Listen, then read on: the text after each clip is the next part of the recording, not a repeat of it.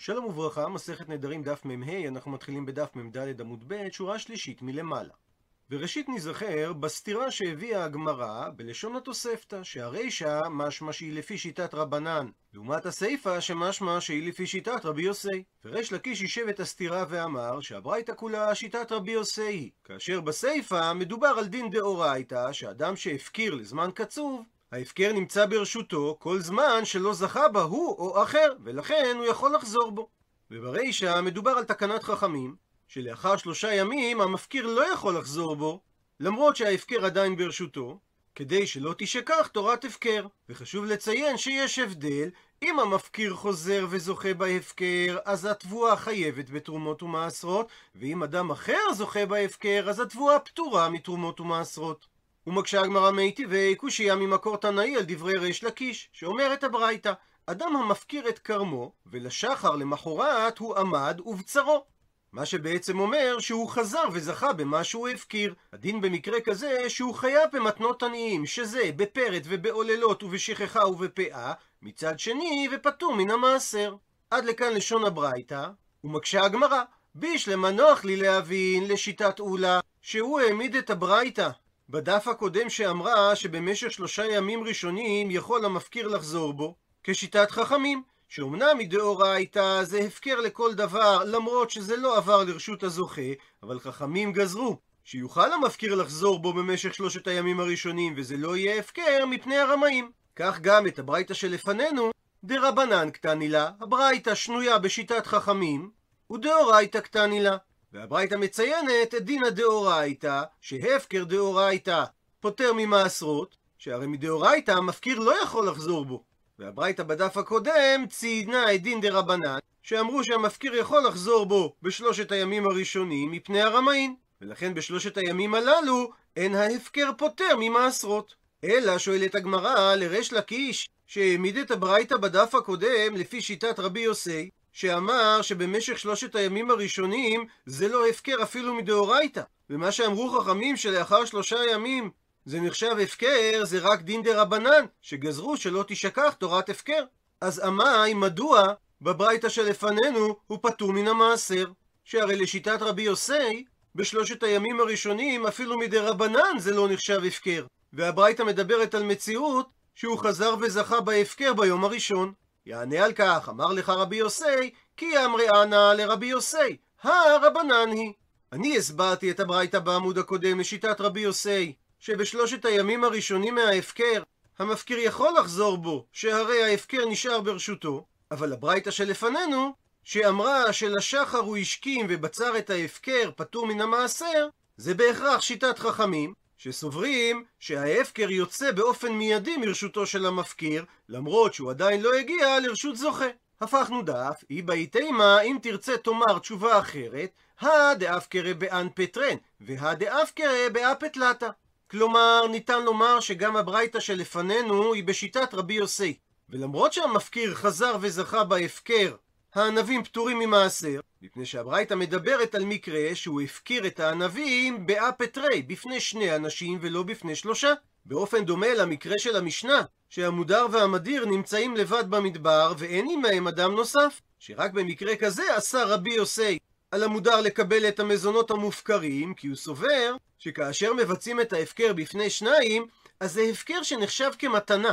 כך שעד שהוא יבוא לרשות הזוכה, הוא בעצם לא יצא מרשות המפקיר. וטעם הדבר, כי ברור שהמפקיר מתכוון שאחד מהשניים יזכה בזה הפקר, שהרי הפקר שמבוצע בפני שניים, אין לו פרסום. וממילא זה דומה למתנה, שכמו שבמתנה היא לא יוצאת מרשותו של הבעלים, אלא כאשר מקבל המתנה יזכה בה, כך גם המפקיר בפני שניים, אין ההפקר יוצא מרשותו, עד שאחד מהשניים יזכה בהפקר.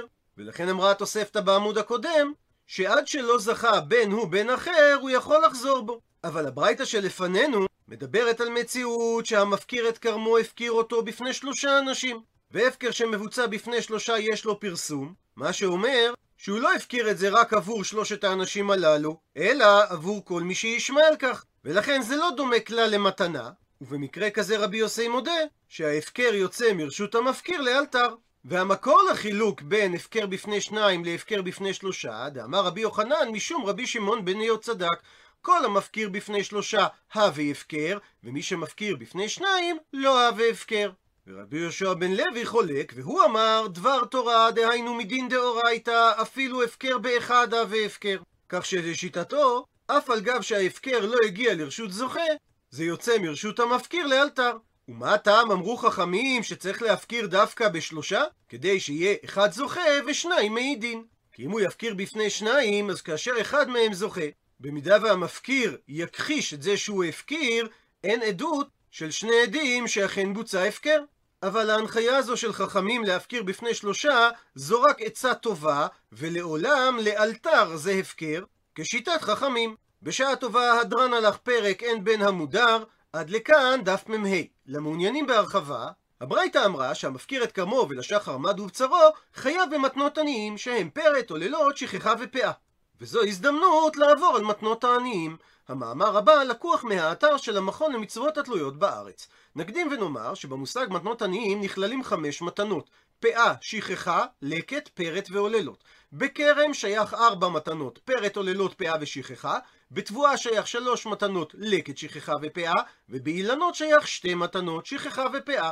המקור בתורה למצוות אלו שכתוב ובקוצריכם את קציר ארציכם לא תכלה פאת שדך לקצור ולקט קצירך לא תלקט וכרמך לא תעולל ופרד כרמך לא תלקט לעני ולגר תעזוב אותם אני אדוני אלוהיכם. וכן כתוב כי תקצור קצירך בשדיך ושכחת עומר בשדה לא תשוב לקחתו. לגר ליתום ולאלמנה יהיה. למען יברכך אדוני אלוהיך בכל מעשה ידיך. כי תחבוט זיתך לא תפאר אחריך. לגר ליתום ולאלמנה יהיה. כי תבצור כרמך לא תעולל אחריך, לגר ליתום ולאלמנה יהיה, וזכרת כי עבד היית בארץ מצרים, על כן אנוכי מצווך לעשות את הדבר הזה. מצוות אלו, שכל כולם פעולת חסד עם הזולת, טעמן ברור לכל בעל רגש אנושי, ואף על פי כן נצטט את שכתב בעל ספר החינוך, שסיכם באופן ברור את הטעם למצוות אלו, בביאור שהוא כתב על שורשי מצוות פאה. כי השם ברוך הוא רצה להיות עמו אשר בחר, מעוטרים בכל מידה טובה ויקרה, שיהיה להם נפש ברוכה ורוח נדיבה, וכבר כתבתי במצוות רבות אחרות, כי מתוך הפעולות תתפעל הנפש, ותהיה טובה, ותחול ברכת השם בה. ואין ספק, כי בהותיר האדם חלק אחד מפירותיו בשדהו, ויפקירם שיהנו בו הצריכים, תראה בנפשו סוב הרצון ורוח נכון ומבורך. וכי השם השביעו בטובו, וגם נפשו בטוב תלין. והמאסף הכל אל הבית, ולא ישאיר אחריו ברכה שיהנו בה מהאביונים אשר ראו השדה בקוותיה, ויתאוו תאווה אליה למלא נפשם בה כי רעבו, יורה בנפשו בלי ספק רוע לב ונפש רעה, וגם רעה תבואהו, כמו שאמרו זיכרונם לברכה, במידה שאדם מודד, בה מודדים לו. וזה העניין הספיק לנו על צד הפשוט גם בלקט ושכחה ופרט הכרם ועוללות.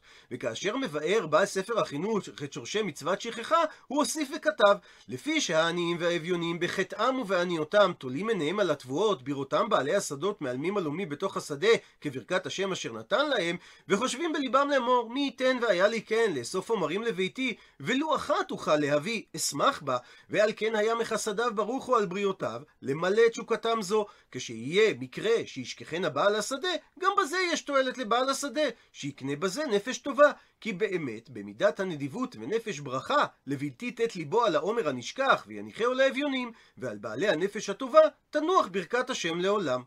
כמדומה שיש בדברי בעל ספר החינוך הללו טעם מספיק כדי שנבין מדוע ציוותה אותנו התורה לקיים המצוות שנכללו תחת הכותרת מתנות עניים. ועכשיו נבאר את הלכות מתנות עניים אחת לאחת. הלכות פאה. הגדרת מצוות פאה, הנחת מעט קמה בסוף השדה של תבואה או קטניות, או הנחת מעט פירות המחוברים עדיין לעצים לטובת העניים. אם לא השאירו בעת הקציר פאה בשדה, ניתן גם לאחר שנקצרה התבואה או שנקטפו הפירות, או אפילו לאחר שנאפתה העיסה, לקיים מצוות פאה, על ידי נתינת חלקם של העניים לעניים. מן התורה אין שיעור לפאה, ובשיעור כלשהו יוצאים ידי חובה. אולם חכמינו זיכרונם לברכה קבעו שהשיעור יהיה אחד משישים. כדי שיבוא להתחייב בפאה צריך שיתקיימו בו התנאים הבאים. זה צריך להיות מאכל אדם ולא צמחים המיועדים למאכל בהמה, גידולו מן הארץ ולא כמהין ופטריות שאין גידולה מן הארץ, שזה יהיה נשמר ולא יבוא להפקר, שיהיה לכיתתו ואיסופו כאחת ולא כמו תאנים הנלקטות פעמים מספר בעונת גידולם, שהוא נכנס לקיום דהיינו לאחסון ושמירה, ולא כירקות שאינם נכנסים לקיום משום שאינם יכולים להחזיק מעמד זמן רב. יבול שאין מתקיימים בו כל התנאים הנ"ל אינו חייב בפאה. כמו כל מצוות התלויות בארץ, עיקר קיומה של מצוות פאה בארץ ישראל, אבל מדרבנן היא נוהגת, וכך גם כל שאר מתנות עניים בחוץ על הארץ. גם כיום יש וניתן לקיים את מצוות פאה ביבולי השדות, ולשם התועלת יודיע בעל השדה לעניים על מועד הקטיף והקציר כדי שיבואו לאוספה. ונעבור להלכות לקט. ראשית, הגדרת מצוות לקט, השיבולים הנושרות תוך כדי קצירת השדה נקרא לקט. לקט זה מצווה להשאירו בשדה לטובת העניים. שיבולי לקט שמצווה להשאירם בשדה זה רק אם הם נפלו אחת או שתיים, אבל אם נשרו שלושה שיבולים בבת אחת, הרי הם לבעל השדה. כל המינים החייבים בפה החייבים בלקט, מלבד בפרי עצים שאינם חייבים בלקט. מצוות לקט חלה על כל הנקצר במגל ובמכונה, אך לא ביד, אלא אם כן נקטפים הירקות החייבים בלקט כדרכם ביד, לדוגמה, שום ובצל. אם נאסף הלקט וגם נאפה או נשתנתה לגמרי צורתו, ניתן לתת ממנו גם אז כשיעור הלקט לעניים. ונעבור להלכות פרט ועוללות. אשכול מפותח צורתו כך, יש לו שרביט אמצעי, ובחלק העליון של השרביט יוצאים פסיגים קטנים שעליהם גדלים הענבים. הפסיגים שוכבים אחד על השני, והם דומים למסע שעל כתף האדם. וזהו הנקרא הכתף. ובחלק התחתון של השרביט גדלים ענבים מרובים על השרביט, ומשום שענביו נוטפים זה קרוי נטף. שלושה תנאים נאמרו באשכול על מנת שהוא יעמוד בהגדרה של עוללות. הדבר הראשון, שאין לו כתף, כלומר, יש לו פסיגים, אבל הם מועטים ואינם שוכבים זה על גבי זה. וקל וחומר אם הענבים יוצאים ישר מהשרביט ולא מהפסיגים. הדבר השני, שאין לו נטף, כלומר הענבים שלמטה אינם מרובים וממילא אינם נוטפים, אלא הם מועטים ומפוזרים.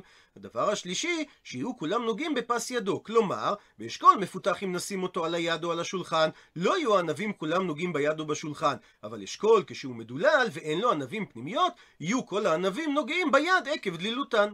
לפי זה, אשכול שיש לו כתף ואין לו נטף, או יש לו נטף ואין לו כתף, הוא לא נחשב עוללות והוא שייך לבעל הבית.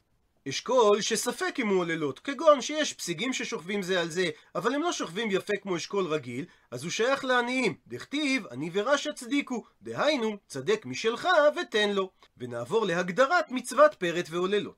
פרט זה גרגירי הענבים הנושרים תוך כדי בציר הענבים. עוללות זה אשכול ענבים קטן שאינו מעובה ואין לו כתף ואין ענביו נוטפות זו על זו אלא מפוזרות. את הפרט כשהוא על הארץ ואת העוללות המחוברות לגפן מצווה להשאיר בכרם לטובת העניים. רק גרגיר אחד או שניים שנפרטים מהאשכול שייכים לעניים, אבל אם נפלו שלושה בבת אחת, זה לא נחשב פרט והרם לבעל הכרם.